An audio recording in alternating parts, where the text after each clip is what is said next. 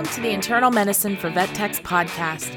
If you haven't joined us before, we're passionate about all things internal medicine and helping you become the best tech you can be. We'll be discussing interesting internal medicine diseases, how to work closely with pet parents, and how to become the go-to tech in your practice. Now, let's start the show.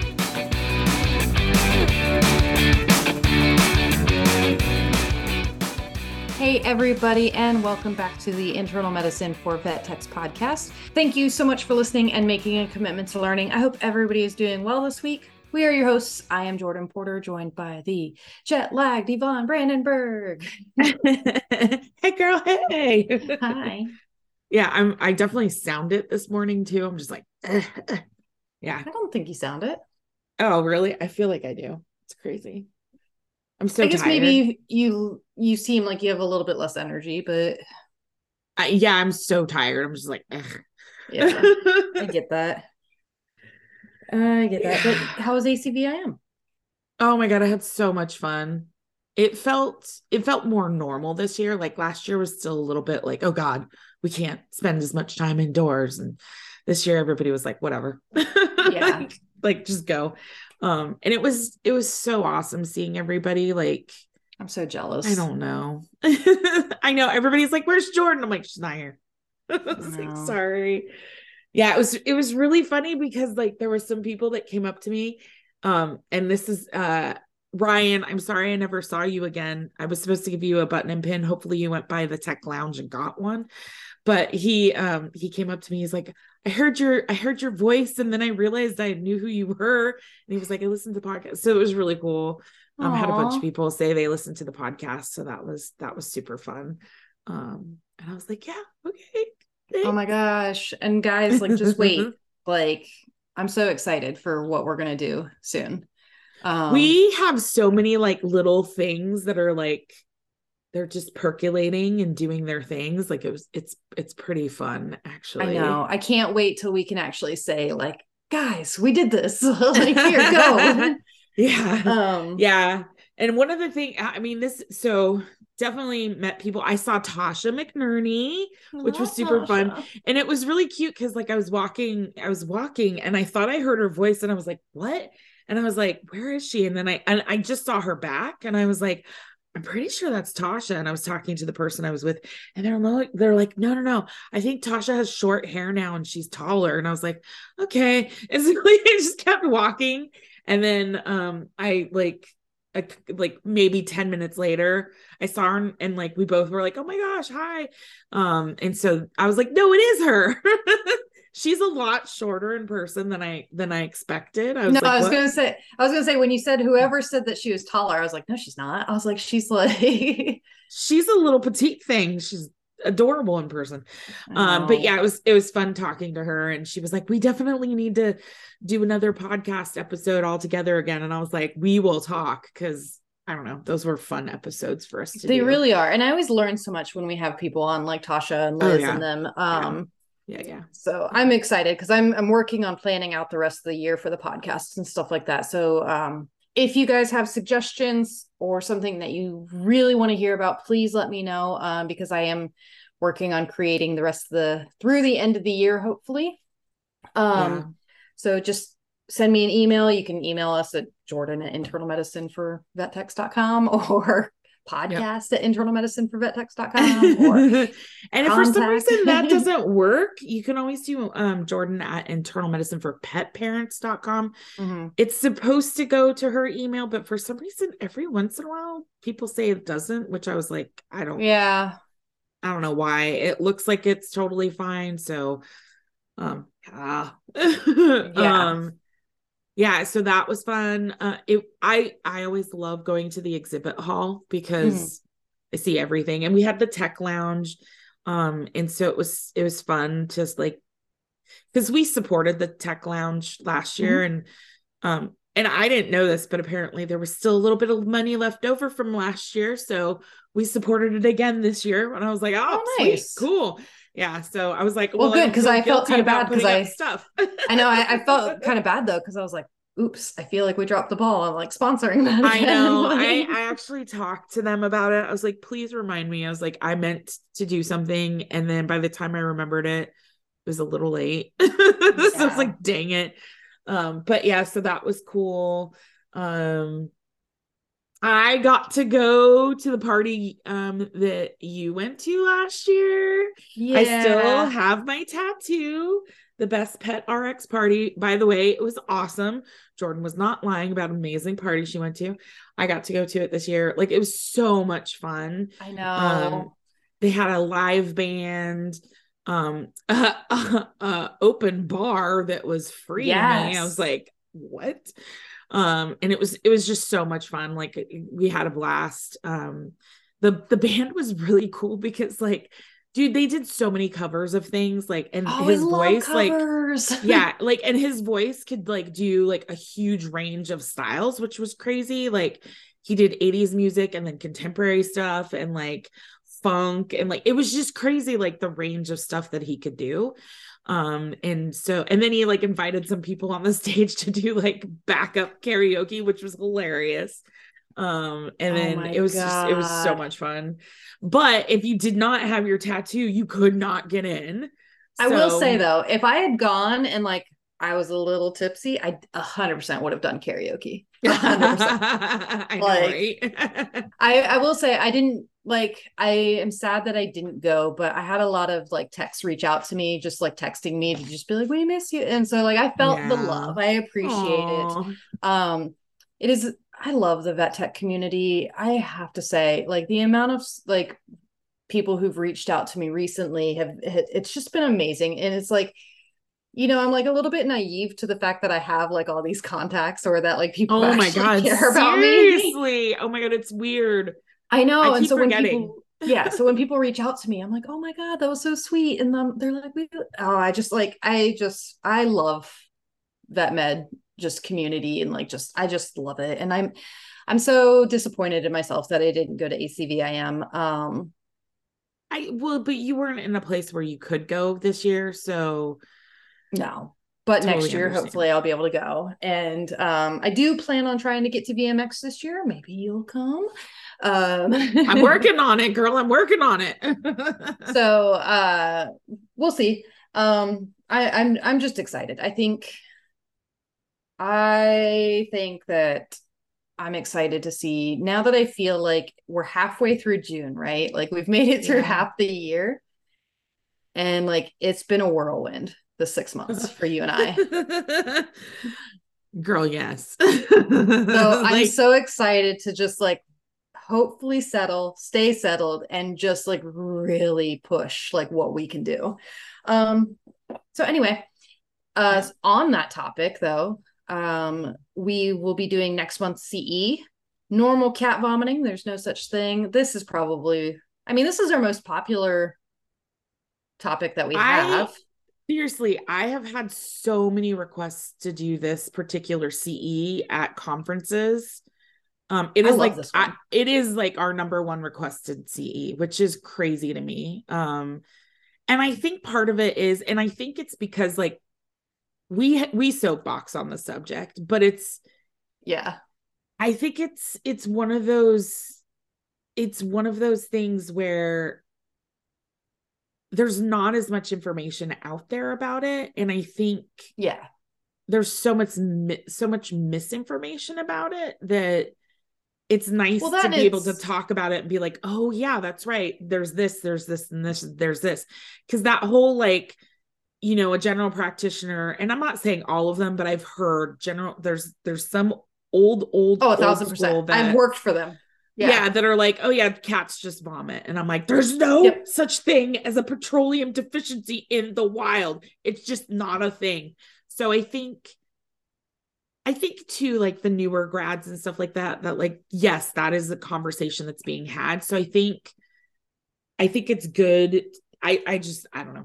I think that's why so many of them really respond to this one, that that's not like a, that's yeah. not a thing. Well, I think it's, I think it's overlooked because it seems like it should be so simple. Right. But in real yeah. reality, it's like, there probably is something underlying going on, but I mean, yeah, yeah like we've been forever is, told that like, which is hilarious yeah. because I've had technicians, cause I usually tech talk at the technician talks, right? I've had technicians come up to me after that lecture and be like, I talked to my doctor about the specific lecture, and they don't believe you and said that you're kind of basically full of crap, and that cats definitely have just vomit sometimes. And I'm like, like I'm like, I'm about to soapbox the bejeebus out of your doctor. But it's hard because I'm not a doctor. So like you have that weird, yeah. like, okay, you know, you're, you're allowed to practice the way you want to practice. Like, I'm never going to be able to like trump that. Like, that is not yeah. something that, that I can override. But at the same time, like, I think that's, well, that is not, dang it. I started soapboxing. I know. I'm like, we're trying not to get into it here. Oh my God, I totally, I totally went there. Anyways, if you want to hear more of my soapbox, come listen to us on July twenty-second, twenty twenty-three at eleven thirty a.m. Pacific Standard Time or two thirty p.m. Eastern Standard Time. Um, we do this on Zoom, but uh, if you are in the membership, it's free. If you are not in the membership, you can still join. There is just a fee, but if you want to get the invite, join the newsletter at internal medicine for vet techs dot com and we'll get you the invite. Uh, I'll also be working on posting our events page and stuff like that, where you guys can keep track of this on LinkedIn and Facebook and things like that too. Jordan's taking this project management class and she's just like, did you know this thing could do this thing? And I'm like, no. So she's actually, she's, she's becoming so the excited. I T person, which ha ha ha. This was your evil plan all along. It is my evil plan. I'm like, ha ha, you do it now. I know. You would be so proud, Yvonne. I've been looking into S E O courses and stuff like that. And oh. like, yeah, I've been. You, I'm, you even know what that means now. I I'm, do, I'm impressed. I do. Wow. I know. Um, you guys just wait. You guys just wait. I, I am so excited. Um, I've been a little terrified, but I'm. I've now transitioned to excitement. So. I'm, I'm super excited because we finally can, well, convince might be a strong word. we, we now I'll say it. We finally convinced Jordan to transition to full time for I M F E T, which it's official, it guys. Little, like, it makes my little like schoolgirl heart go squish. I know. I'm like, I'm terrified and excited and, um, ambitious and overwhelmed all at the same time. And, like, and then I'm over like, here like super jealous. I'm like, oh, I know. That's okay. Jordan's gonna Jordan's gonna forge the path for us. Yes. And um I, I you know, honestly, like I kind of think about it and like I don't know about you, but every year in June, like my Facebook memories start exploding with all this A C V I M stuff, right?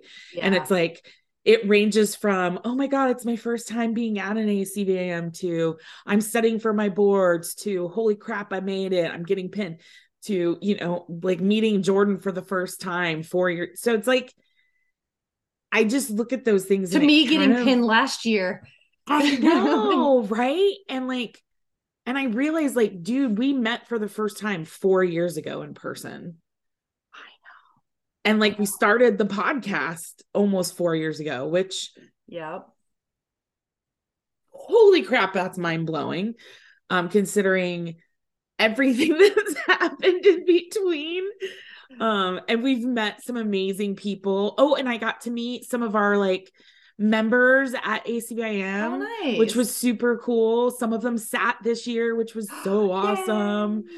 Um, and so like I met, I met up with Gemma, which yay, Gemma, it was great seeing her. Um, I didn't get to see Chelsea. I was super bummed about not seeing Chelsea. Like, yeah. I don't, it was like, it was like ships in the night. I don't even know how this Chelsea, happened. And see, I ran into and Chelsea she came like to a my million lecture. Times. Well, and there's like, two, there's two Chelseas. So we hung out with, with Chelsea last year, but then I hung out with a separate Chelsea. Okay. I don't and think then, she's there. Other Chelsea D M'd me asking me if I was going to A C V M. I saw that original Chelsea lectured. She did a text. She did. And I yeah. missed it because I was on my way home and I was so sad. But I know. Yes, so I saw, she so did. Congrats Chelsea. And then other Chelsea, Chelsea number two, sat for her boards this year.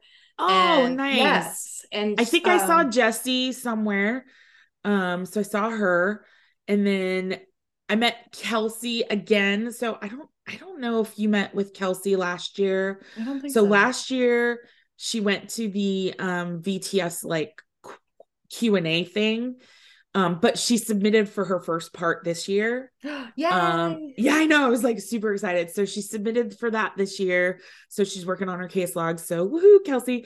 But it's cute because I saw Kelsey in Tennessee when I was there for a conference, and then I saw her again this week. So that was really cool. Like she's, she's super cool. And I'm so excited for her to like do this, 'cause I think she'll be amazing.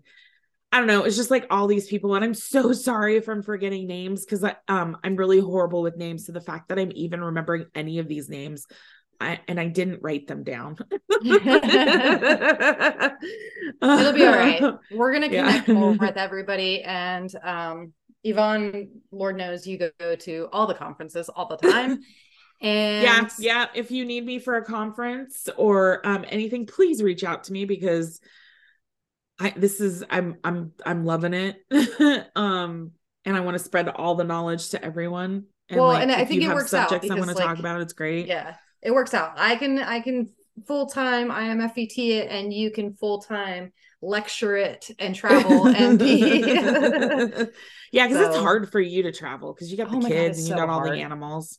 Yeah. My husband was so funny. Hours. He was like, he's like, you know, if we get a bunch of animals, you're not going to be able to travel as much. And I was like, whatever. I was like, you could take care of the animals too.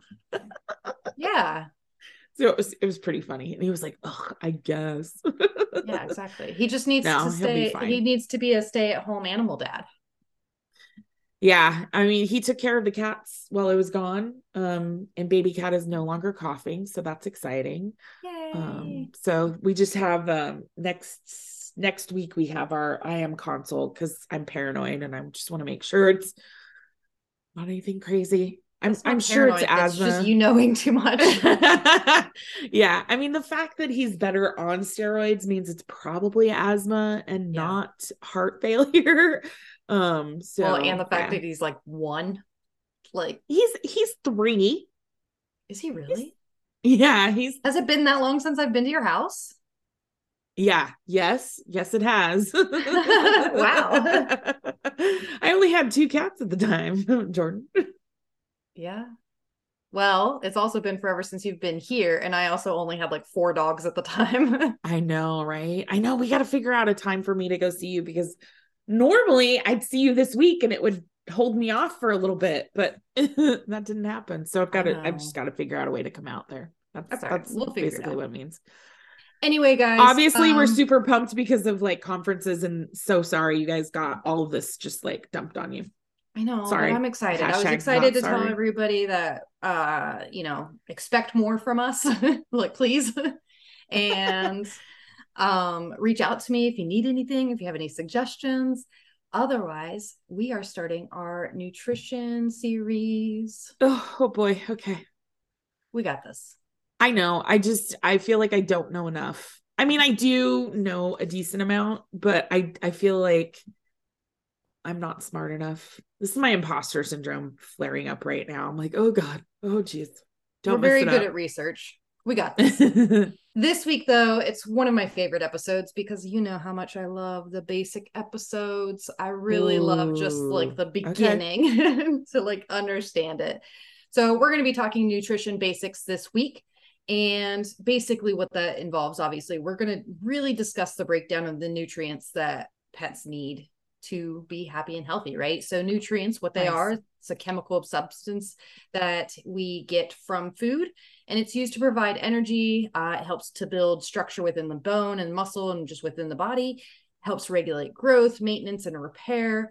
Um, Nutrients are very much overlooked in the sense of like keeping homeostasis, you know? So it's one of those things that it does play a huge role, and it, it requires a wonderful balance, because if there's too much nutrient uh, intake, then toxicity can occur. If there's too little, then we can, then an animal can become de- deficient. And so it really plays a significant role that I feel like easily gets overlooked. So my V T S or my nutrition peeps, this one's for you guys.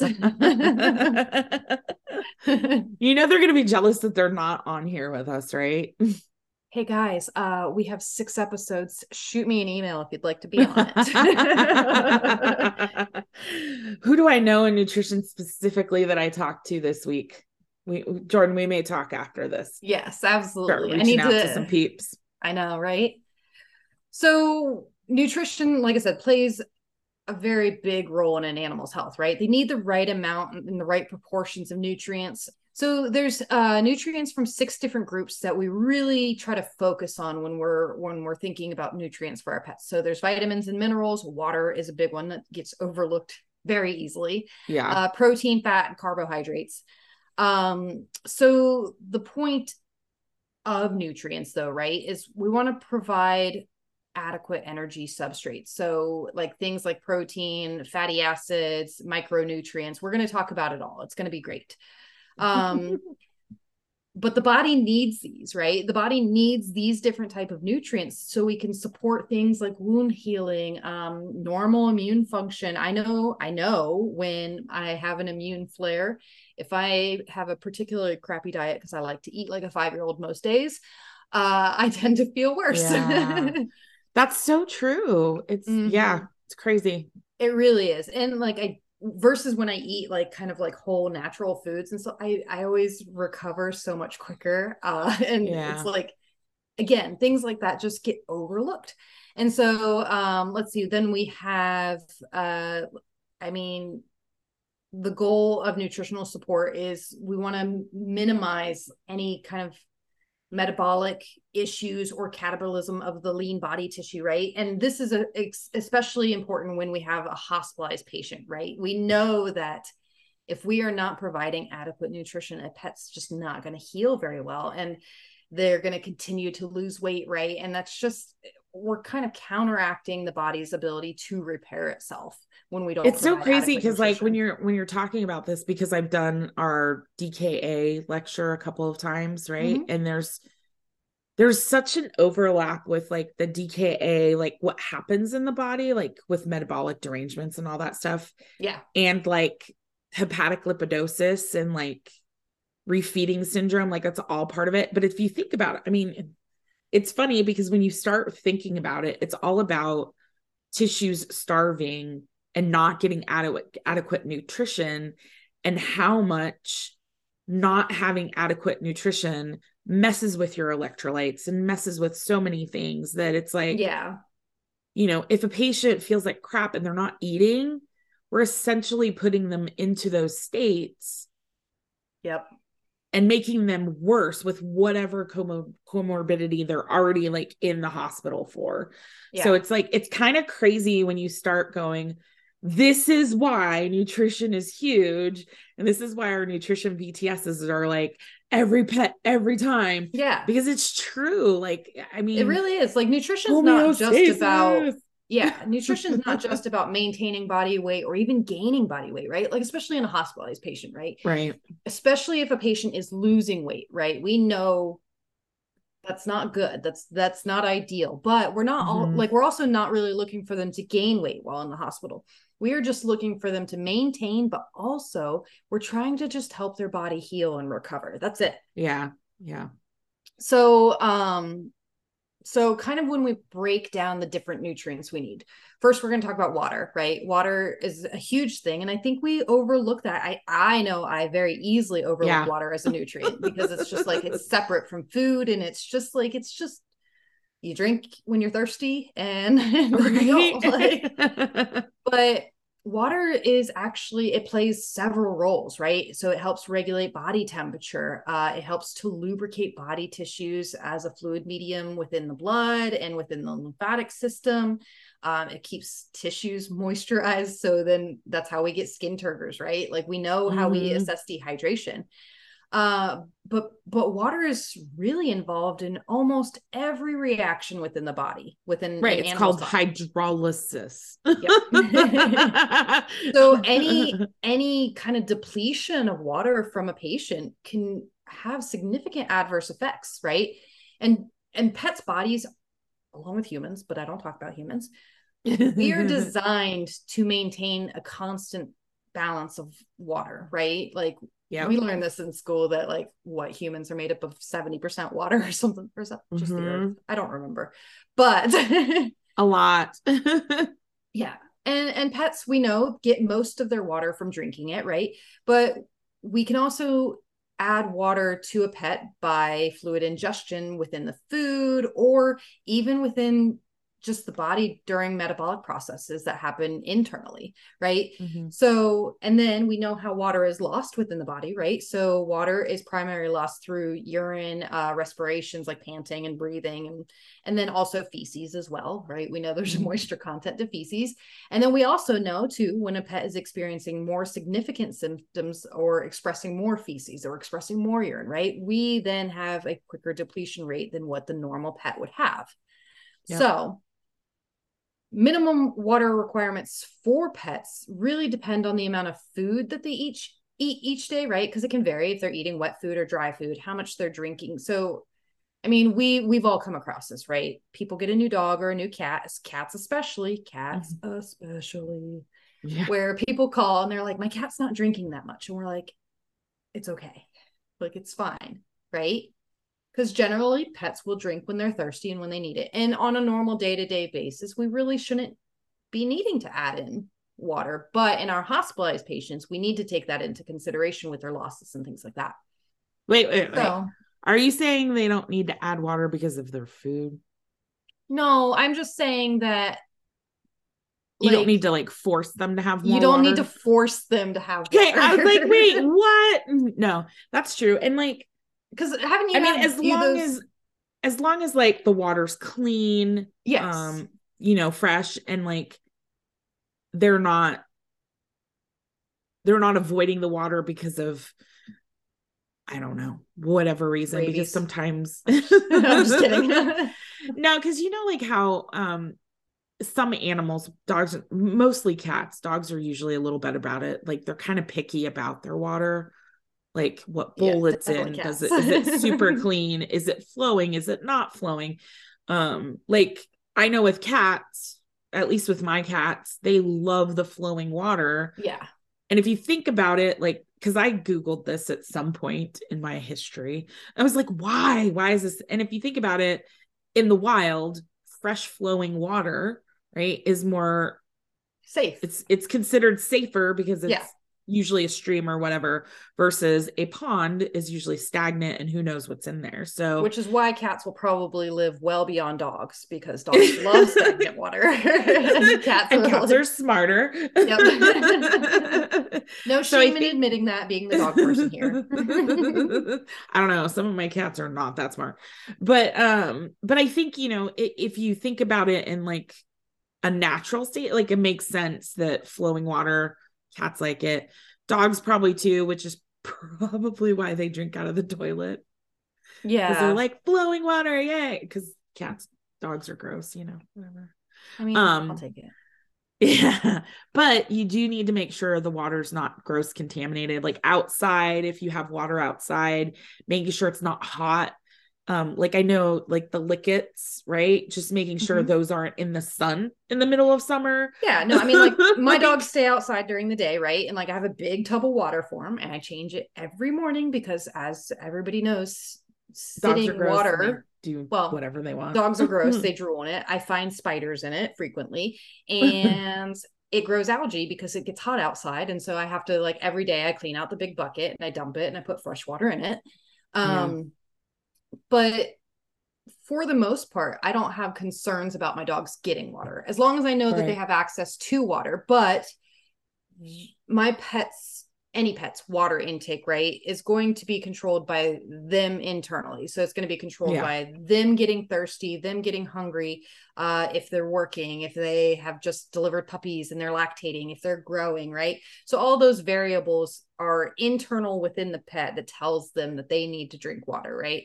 And typically we, we as humans wouldn't need to intervene in pushing water on a pet, right? Because they have mm-hmm. those own internal markers that tell them that. But when they're really sick and in the hospital, although those internal markers are telling those pets like screaming that they need water, right? Yeah. Sometimes they just don't have the ability to get it. And so again, that's where we or kind of keep up with it.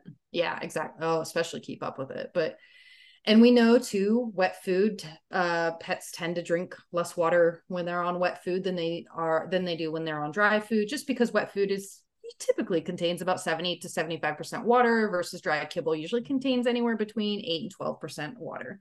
So it's a big difference, right? So yeah, obviously yeah. you'd probably see a, a significant increase in drinking if you transitioned a pet from eating dry food only to wet food only. And so I think that's something too that needs to be communicated as well. But water plays a huge role in, like I said, even just things of like draining the lymphatic system and making sure that that's moving and flowing, and, and body regulations, especially body regulation. Again, keeping my dogs outside. I bring them in when it's really hot, but they know that when it's outside and hot on a summer day, they drink more water. And I know too, that usually I might have to go fill up their tub of water a second time during the day if they're still out. Right. Yeah. So it can vary, but water is super important. And And then there's protein. I think protein's the big one that a lot of people think about, right? We know that protein yeah. is needed in a body, and it performs numerous functions throughout the body. Uh, typically, it is involved in things like tissue repair, because everything's involved in tissue repair. Um, transporting oxygen in the blood, protein is needed. Uh, muscle mm-hmm. growth and repair, for sure. Muscle growth. And immune functions, of course, right? All these role, all these nutrients plays a very key role in just maintaining normal normal body functions.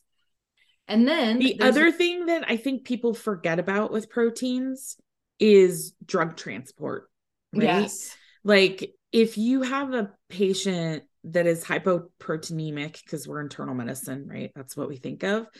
If you don't have enough protein in their system, drugs are going to react differently. Yeah. They may stay in circulating in the system longer because it's like, we don't have the proteins to get them where they need to.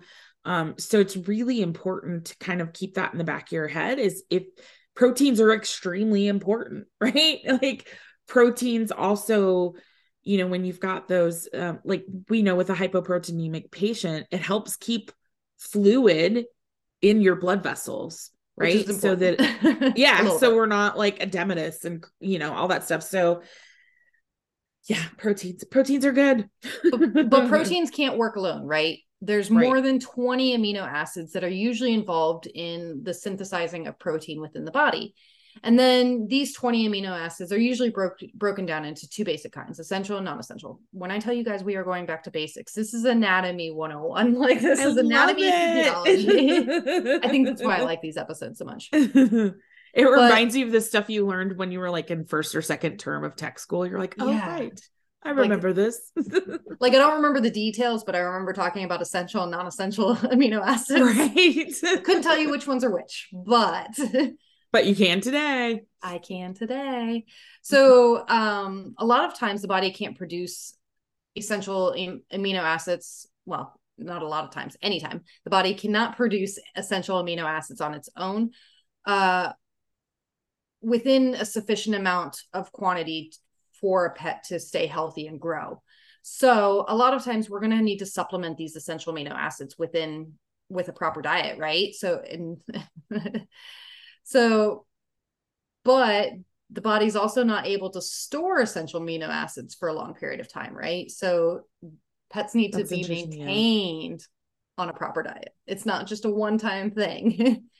So because these essential amino acids are being constantly metabolized, and so they need to be constantly re- replenished in the right proportions. So there are ten essential amino acids for dogs specifically. Um, cats are different. Taurine is an essential amino acid. I was going to say cats. Taurine's the big one I think of. Taurine. Yep, exactly. And I'm not going to go into too much details about that. Honestly, we could probably do a whole ep- a separate episode on just nutrients for cats. Seriously, right? So trying to keep it basic here. So the ten essential amino acids for dogs are going to be uh, arginine. Am I saying that right? Arginine, arginine. I don't know. Histidine. Histi- histidine, uh, isoleucine, leucine, lysine, uh, methionine, phenine, yep, Thr- phenal, phenylalanine. Oh my God, there's too many L A's in there. I know. There's too many vowels. Phenylalanine, phenylalanine, tryptophan. Go. I got that one. I got that one. Uh, then valley. Oh man. It's all the um, enes. all the E's. So, aren't you guys so happy that you're not saying all these names? I, I mean, you know, speech is hard for me. Like, it's just, like, some of these words are just difficult.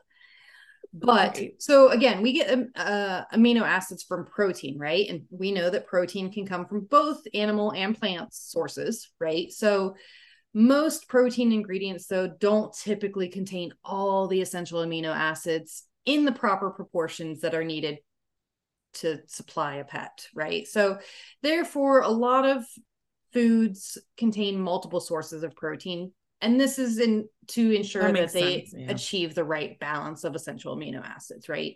So again, like people who cook for their pets, yes, the essential amino acids are probably going to be there, but it would be ideal to speak with a nutritionist about a balanced plan to make sure that we are getting the right proportions of those proteins to create the right proportions of our essential amino acids.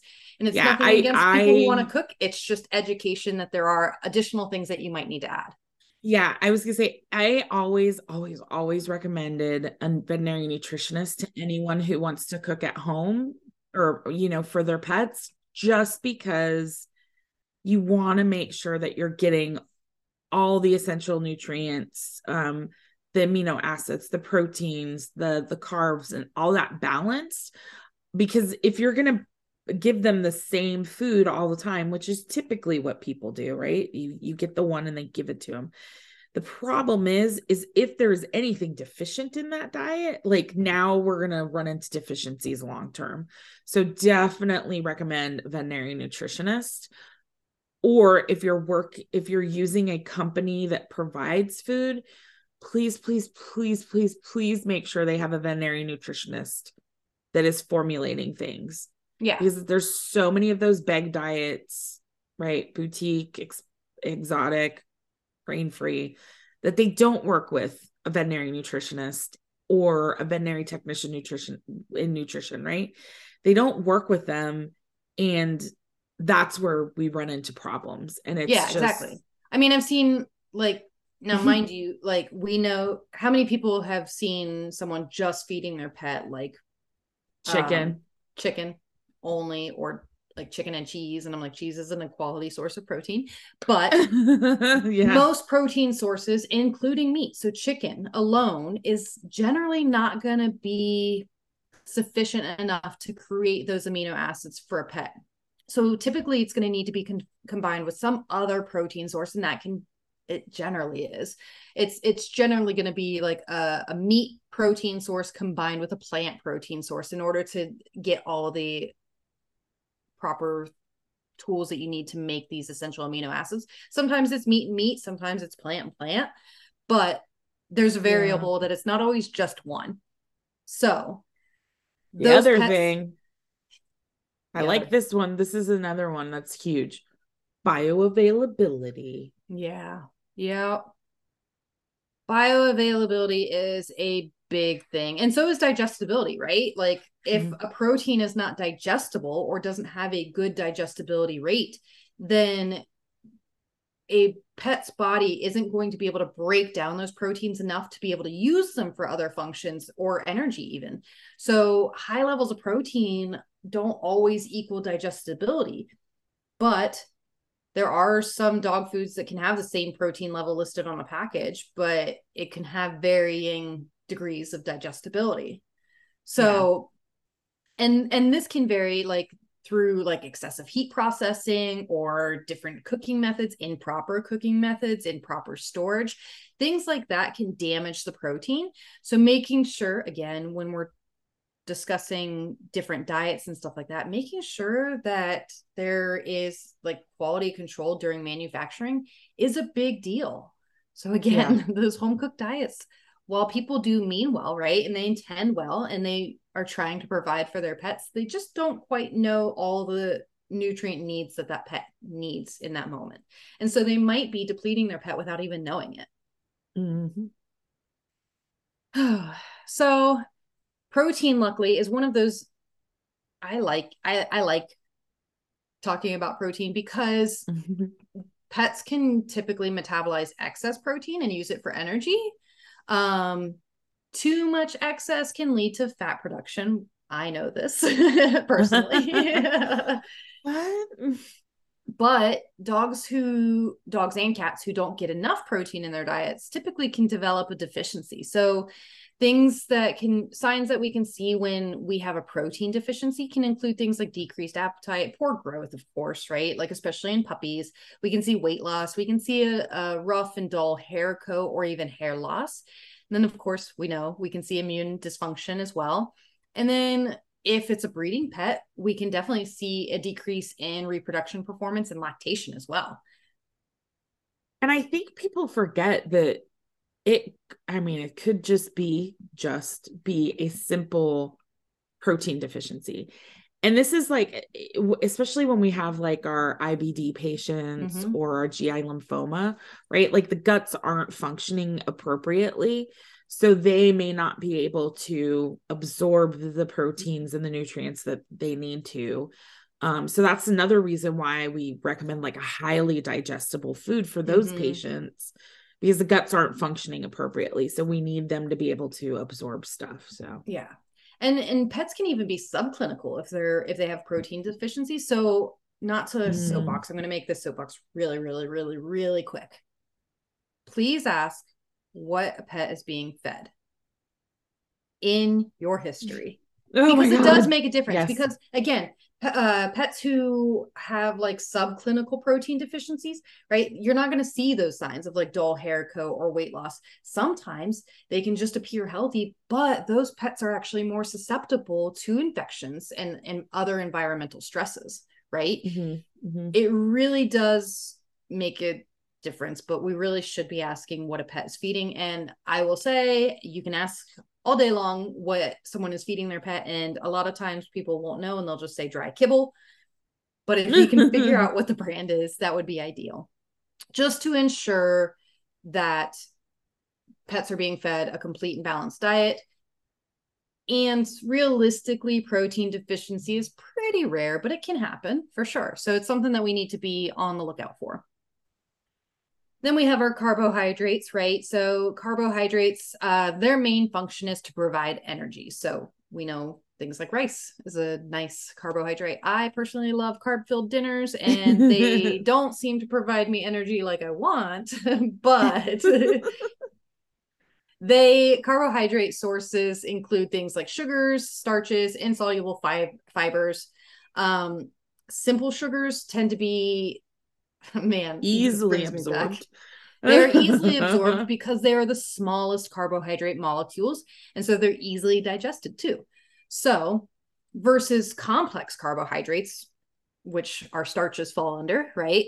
Those are going to be combinations of simple sugars that form long chains, and they require more digestion before they can actually be absorbed into the bloodstream.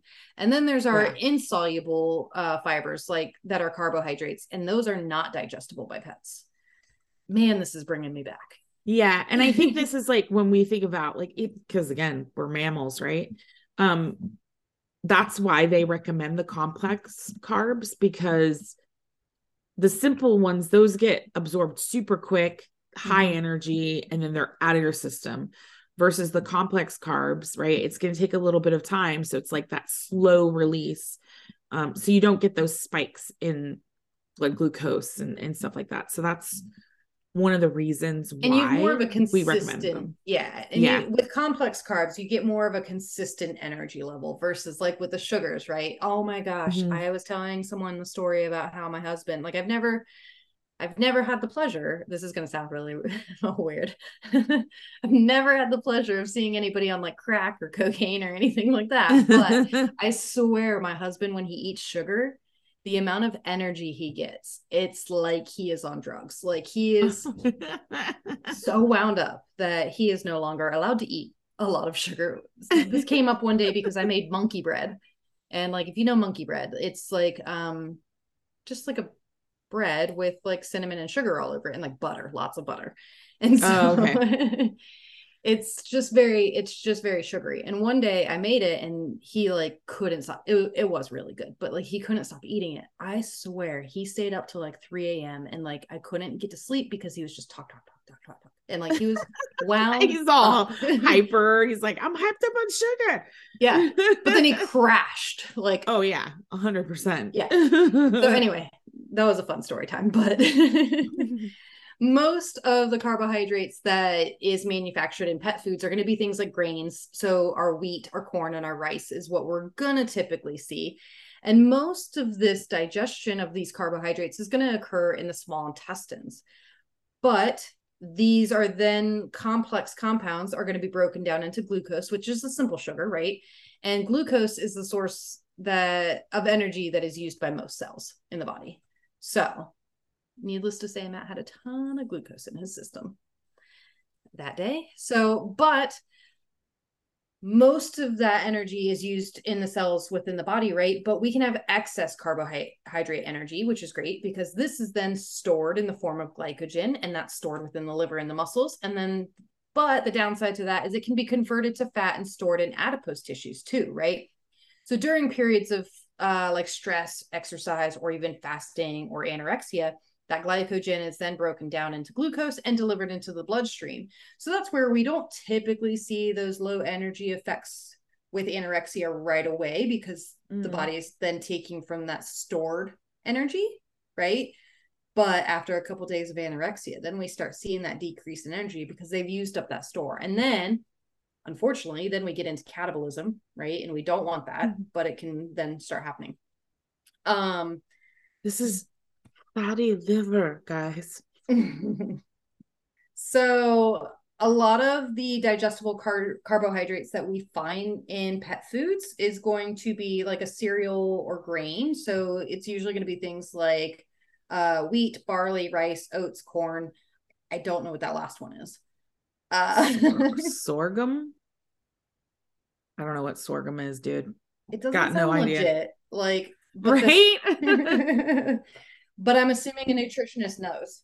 Then there is like things like bran or hulls like that come from grains or other vegetables. And this is a source of like dietary fiber. We know that fiber is needed, right? To mm. bulk up stools and stuff like that, and to yeah. just aid in digestion. And so the fiber comes from things like wheat bran, beet pulp, uh, rice bran, just bran in general, uh, right? Like any type of bran. Um, and, and so those can also help create that store of energy. But again, we just need to make sure that we don't cross that threshold of depleting that or right. gaining excess and then gaining fat. But on to the next topic, fat is also important when we're talking nutrition for pets. Everybody seems scared of fat. I think there was just a wild like human intervention with fats years ago that we're all finally starting to recognize think- that. Yeah, I think it's because things have so much fat in it that it was like, yeah, it's a lot of energy. It's a lot of energy that then also depletes, but then it's stored and then people gain fat and stuff. Anyway, mm-hmm. So fat is more of a concentrated form of energy, right? So, wow, we're going to lead right into hepatic lipidosis. um, nope. Fat contains usually about two point two five times the amount of energy per gram of fat compared to carbohydrates and protein. So fat does provide a significant amount of energy for pets. Mm. Um, most fat within diets is made up of triglycerides, which is three fatty acid chains that are linked to a glycerol component. Um, Fatty acids can be classified by the length of their carbon chain. Wow. I remember this in class. Uh, yeah, I know. I was like, oh boy. I remember it then, being up on the board and I was like, oh no. I know, I know. Because then it talks about how there's presence or absence of double bonds and like the number of double bonds and the position of them along the chain. I'm not going to get into all those details.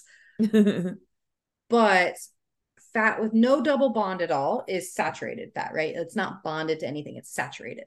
Whereas those containing fatty acids chains or with double bonds are unsaturated fat, right? They're not, they're not bound to anything. Um, That's so crazy. To me, it seems like it should be the other way around. Yeah, I guess. But fat digestion is a lot more complex than that of like protein or carbs. So dogs and cats can actually be healthy and digest approximately ninety to ninety-five percent of their fat intake easily without issues. And that's normal. Nice. That is good. But um, fat is also a source of fatty acids, and fatty acids are needed in a body to maintain proper balance, right? So uh, polyunsaturated essential fatty acids in particular are those fatty acids that are important for things like healthy skin and coat. Um, everything falls back to immune function, right? We always need right. a good immune function. Um, and there's so many other things that, like, I think of joints and stuff like that mm-hmm. for your fatty acids. So yeah. Yeah. It's, which is why we use like, um, fish oil, right? Yeah. Because that's fat. Yeah. And there's studies even showing that those fatty acids that are within fish oils are, I mean, we've talked about this a little bit on past episodes, but about how good it is for like liver function and stuff too. Right. Like, mm-hmm. so yeah, those are, people see fat as like one of those scary things, but it does really play an intricate role in maintaining homeostasis within a body. Well, and I think with any homeostasis, right, there's also homeostasis of what our pets eat as well as us, but we won't go there. Um, you want to make sure it's nice and balanced, because in, anytime you get an excess of something, that's where we run into problems, including mm-hmm. excess fat, right? That's when we get our little Ottoman dogs and you're like, oh yeah. Mm-hmm. I can think of all those beagles, all of them. I think of that and the, um, the labs that you're just like, oh, okay. Zara, do you feel attacked? No, Zara's not an Ottoman. She's getting there. She's Ottoman-like. Yeah. Well, how old is she now? Five. Oh. And like, you know, if you push hard enough, you can feel her ribs, but like Scott's also push pretty hard enough. Don't listen. Don't listen, guys. To be fair, Scott and Zara both counter surf, and yeah. Scott in particular really likes pizza.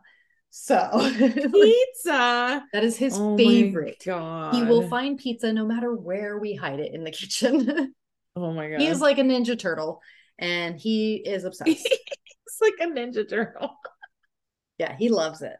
Oh God. He's like, so we frequently, like when we order pizza, like if we put it on the counter and all of us grab our slices and we go to the living room to eat, we have to like wait and like put the box on top of the fridge before we can like leave the kitchen. Oh my God. That's so funny. Yeah. He loves pizza. So he's a little, he's a little chunk-a-monk. He's got excess fat storage.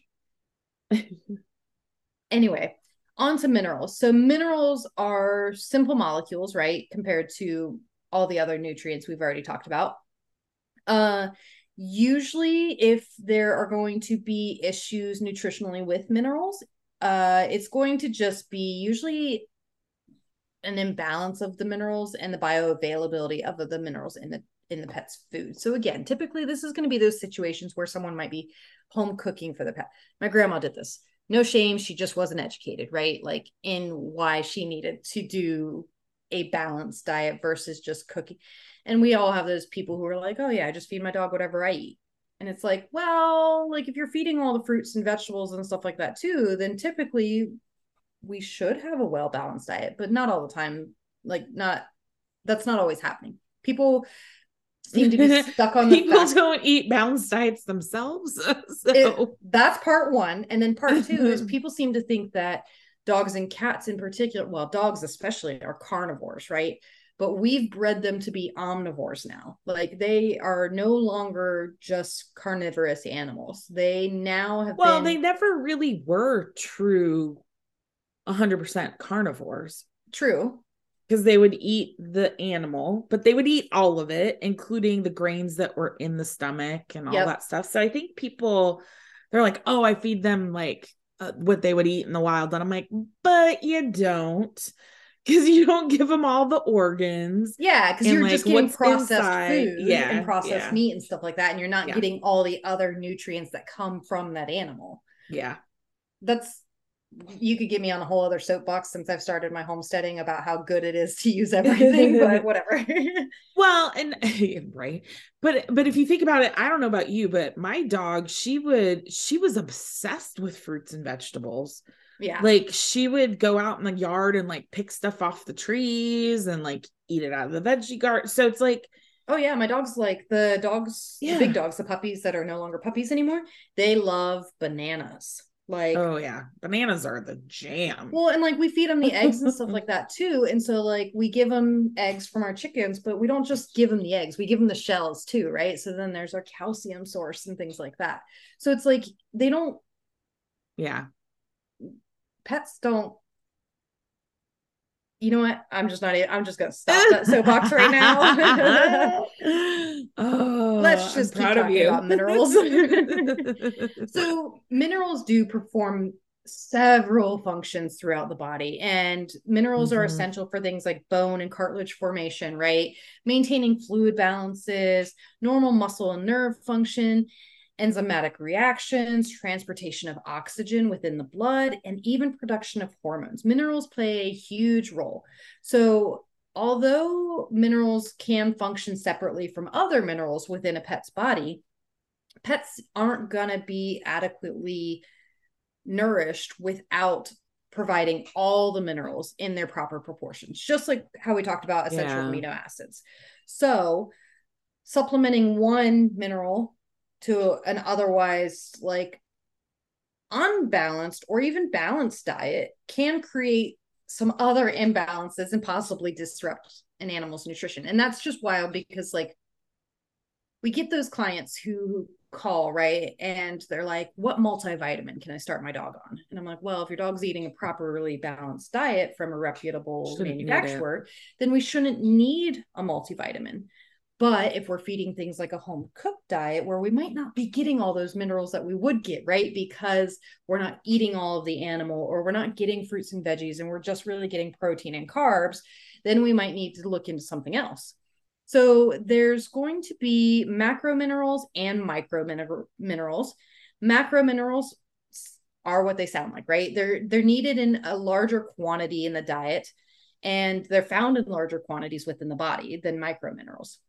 So these macro these are the minerals, big ones that we think of. Like yeah. these are the these are these are the these ones are that we can see on blood work.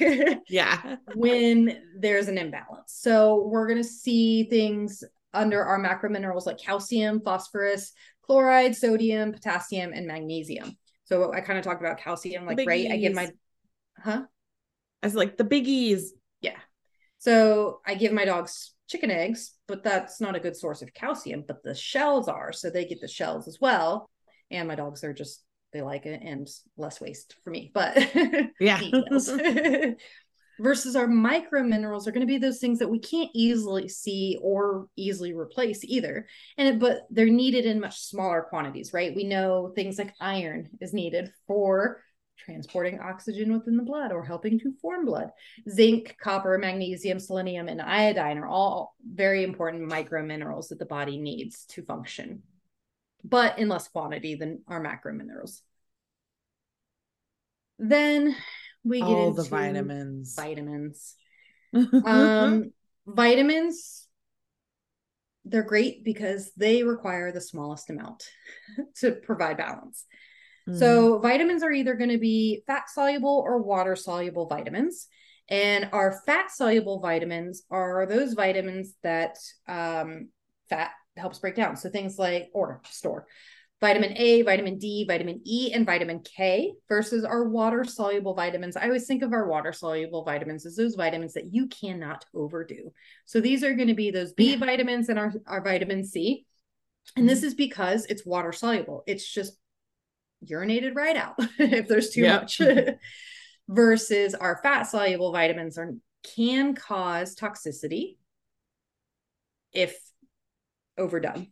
So vitamins work with other vitamins as well as other nutrients just to help support the body, and it is critical to their nutrition though. So adding supplements to a diet, though, that is already balanced, as we were just kind of talking about, adding that multivitamin into an already balanced diet, you could cause imbalances of those fat-soluble vitamins too, because there might be too much. That's the unfortunate part with supplements, is there's not all, not all companies are as well regulated. Yeah, there's not clear guidelines as to how much of that vitamin might be in that product, right? Because there's no need to document that. So we really do need to be cautious when suggesting things like vitamins. Even as simple as it sounds, it can cause issues and imbalance. And vitamin toxicity can even cause death. So definitely make sure that, A, we're asking about what diet a pet is on and if they're on any supplements, vitamins, or anything like that. We'll kind of talk about it. So the way we're going to go through these episodes is basically based on nutrition for each system that we're going to talk about. So when we talk about treatment, we'll go into a little bit more detail about what we need to do to treat those nutritional issues or that disease with a nutrition diet. So, but to, to stick with the basics here, whenever possible, the enteral route of providing nutrition should really be con- like the first line of defense. We want to mm. try to make sure that we get food into a patient as naturally as possible. This includes if we can get them to eat with their mouth and chew up their food and swallow it, that, that is ideal. Way. Because even that mechanism of chewing the food and creating saliva and swallowing it plays a role in the breakdown and how it absorbs the nutrients from those, from that diet. So it is very important that if, if at all possible, if we can get a pet to eat, chew, and swallow a diet, that is ideal. But sometimes enteral feedings are not always tolerated. Sometimes a pet is vomiting. Sometimes we need to bypass the mouth and the esophagus and just go straight to the stomach. But it's still considered an enteral feeding mechanism, and it's still yeah. going to be better than parenteral feeding. So because... Do you also have notes about, I mean, I think we talked about it in our G I series, right? Like you also want to make sure the cells in your guts are not starving. Exactly. I don't like talk about that, but... I think we talked about it in our G I episode. We like, have talked about it. And we so talked about it look at that. Yeah. in the refeeding syndrome episode too. Oh yeah. Yeah. Yeah. So the, that is important. And, and so we, again, kind of referring back to that um, refeeding syndrome episode, food should be introduced gradually over forty-eight to seventy-two hours and not rapidly, but please go listen to the refeeding syndrome episode to learn more about why I'm telling you to not just eat that. Who's been sorry. It's all about homeostasis, guys. Exactly.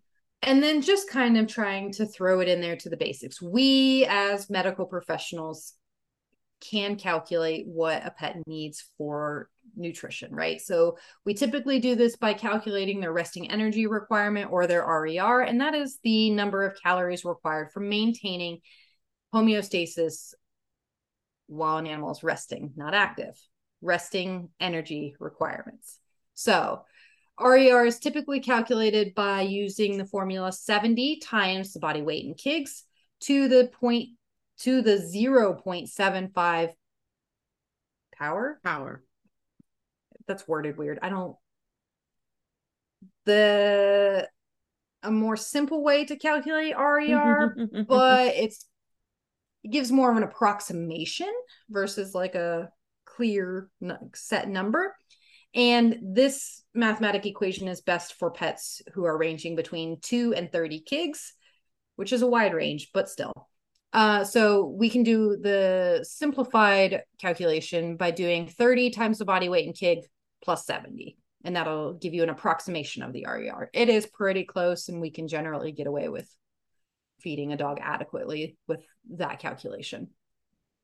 Right. And I don't did have we talked about like R E R versus like when we increase R E Rs and stuff like that? I don't think we have, right? We touched on R E R and calculating and starting off in the with nutrition like or nursing basics. In the nursing basics and in the refeeding syndrome episode, okay. But we don't really go into detail past R E R. We haven't gone into like, well, what if you have a really active dog, right? Like how, how are we calculating that?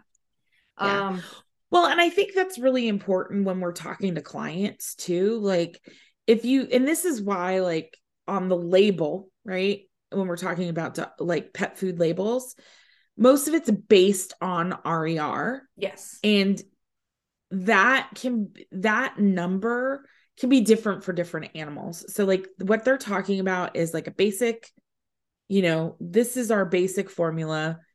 This is approximately what your pet should get. But if your pet's lazy, you're probably going to be a little bit under that. Or if yep. they're like a working dog and they are sledding, right? That's going to be more than resting energy requirement. So like it's a baseline and then we have to adjust. And this is yeah. why um, everyone can do nutrition in every single practice. You can become, what is it? Uh, uh, pet nutrition coach or something like yeah. that. I know a couple of the different. Oh, I actually have that certification. Do you? Nice. I yeah. do. I think, I think I looked in it. I'm not sure if I ever completed it, but, but those are all things that, that we could do and have those conversations with clients, um, and be invaluable in our clinic, because most doctors don't want to talk about this stuff. Well, because it's not, a, it's also not a simple conversation. It's not as simple no. as being like, oh, you feed Hills Science Diet, advanced healthy weight, whatever. Uh, yeah. But it's more complicated than that, right? Like given your example yeah. of like how an active dog, Finn and Zara, Finn's fifty pounds, Zara's sixty pounds, Zara's a little chunky and Finn's a little too lean for my liking, but he's very active. Um, yeah, I was gonna say he's crazy active comparatively. Super active compared to Zara. So Finn gets two cups of food per day versus, uh, Finn gets actually probably closer to three cups of food. Cause I'm trying to currently put weight on him. And he's always been one that I've had a difficult time trying to get where I yeah. couldn't see his hip bones. Like he's just always right. been so lean. Yeah. Like versus Zara, she's lucky if she gets even a whole cup of food because she's like chunky. And she she'll get some one celery egg. And stuff yeah. that added in. yeah. She'll get one egg compared to Finn will get like two or three just to try to help him gain weight. And it's just yeah. because he is so active and Zara is my like, I'm just going to slowly casually walk across my front yard versus Finn's like, I swear anytime I see movement, I need to go chase it, even if it's six hundred yards away. Right. So well, and I think in and kind of along those lines too, right, is in the hospital. Mm-hmm. Right. We t- we've talked, I think we talked about it in the nursing basic basics episode where um you know, their, their nutritional needs are going to change depending on, did they have major surgery and they need mm-hmm. to recover from that? Or are they just laying in their cage, not doing anything, you know? And it's, it's up to us to kind of keep an eye out for, you know, do we need to adjust how much they're getting fed? Can we, can we increase nutritional intake during those times they really need to? Um, you know, do we do a like more concentrated food? Like I think of, um, what is it? Hills A D and then like Royal Canin criti- recovery or the yeah, critical like ones, the critical like they're care or something like that. Yeah. Like, cause those are more concentrated, but so they don't have to eat as much, but it helps meet those requirements easier yeah. versus, you know, something like Zara, who's a couch potato, maybe we get her something that has more fiber in it. So yeah, she, she feels, feels fuller. Full.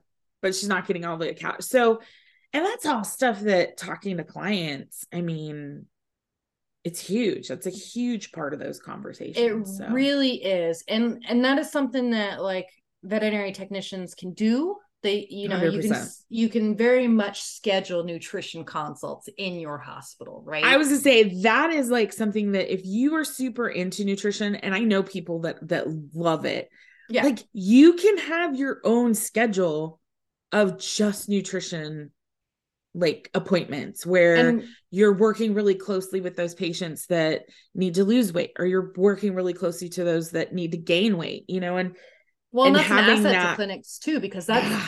that is bringing in an income and showing value of your veterinary technicians without yes. taking the time of the veterinarian, right? Like, because you are bringing in revenue. Exactly. So there is a big need for that. There is a big market yes. for that. Again, it's simple calculation, but it's a discussion. Want that stuff. They want it, you know, and because they want to do what's best for their pet. That's, that's, and food is like, food is their jam, right? Like that is how most clients show the love of their pet is through food. And so having those, those, those relationships with clients to do it is huge. And so like using, use your resources, guys, like this one, you know, food, right? When we think of food, think of, um, I love Tufts, the pet foodology. Yeah, I use Tufts for right. This. Huge. Cause they have veterinary nutritionists on that, that, that talk about things.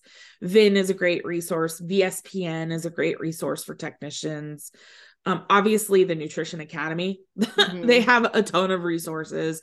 Purina, Hills, Royal Canin.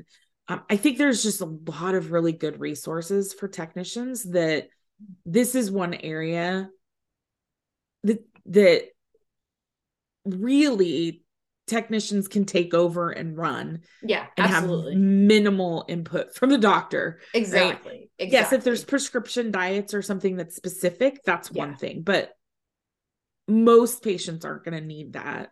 No, most just patients need just a good need diet basic for them. Education on how to feed their pets. Like that's yeah, it. Yeah. And that that is something that we could, because like I said, my grandma like just was like, yeah, I just feed my dog whatever I eat. And I'm like, stop doing that. And like, or if you're gonna do it, do it with some of these supplements. Like reach out to this nutrition and find out nutritionist and find out what other supplements yeah. and minerals and vitamins and stuff you need to add to this diet to make sure that we do live a long, healthy life. So yeah. that is definitely tech utilization there. Uh, I'm excited for this series because I will admit that I've definitely overlooked nutrition several times in my career. And right. I am thrilled to like actually discuss it. So, well, I think it's something that is easy to forget. We're just like, I ah, just feed them something, whatever they want to eat. But yeah. it's really easy to overlook the importance of it. And, and this is why like the V T Ss and nutrition get all like super excited and nerdy about it, because it, it does affect the entire patient, like everything. It affects yeah. everything. Without nutrition, patients would die. A thousand percent, a thousand percent. So again, any nutrition peeps who want to join us on this series, please email me at Jordan at internal medicine for pet parents dot com. And I am happy to discuss, because while I do like nutrition, I am not an expert in it. I just legit like I to you. research. So right. That being said, that is the end of this basics episode. We will be discussing kind of more in-depth nutrition per like ailment coming up. Um, and then, yeah, I'm excited. Yeah. I, I think I'm like you, I like the basic episodes because it kind of, it reminds you of the things that are important. And you're like, oh yeah.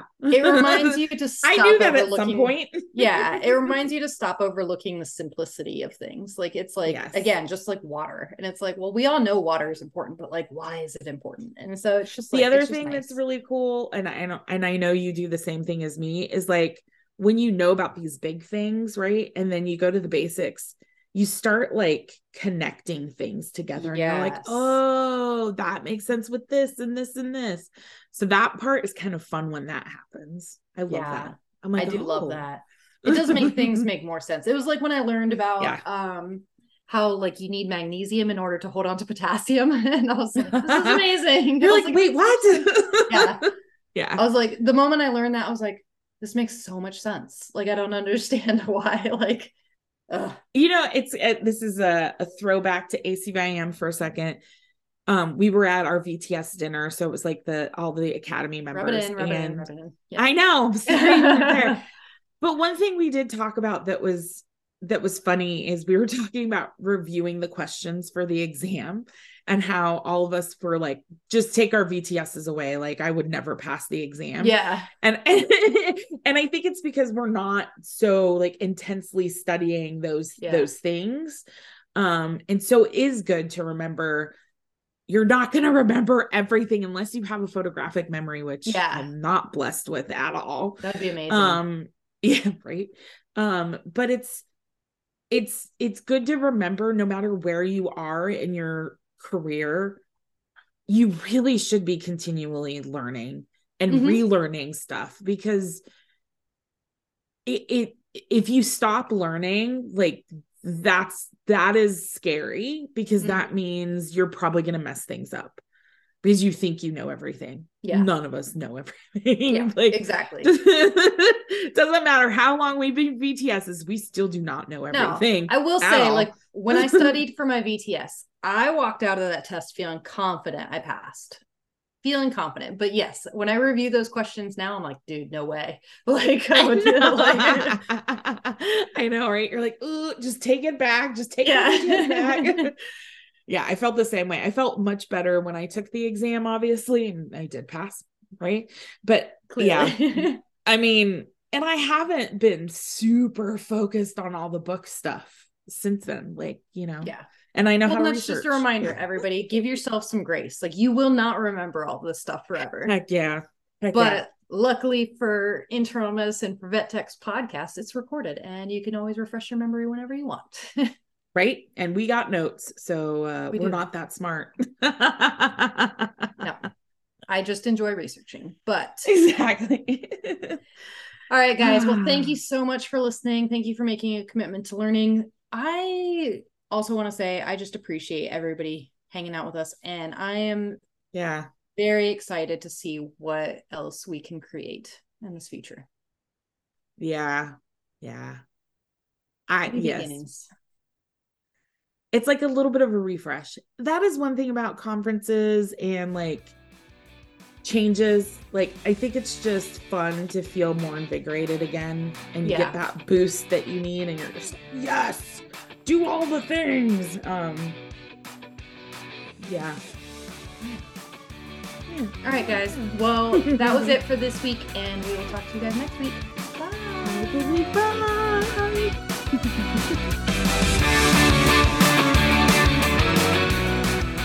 Thank you for listening to today's episode of the Internal Medicine for Vet Techs podcast. If you like what you heard, we'd love for you to share with someone you think might enjoy the podcast.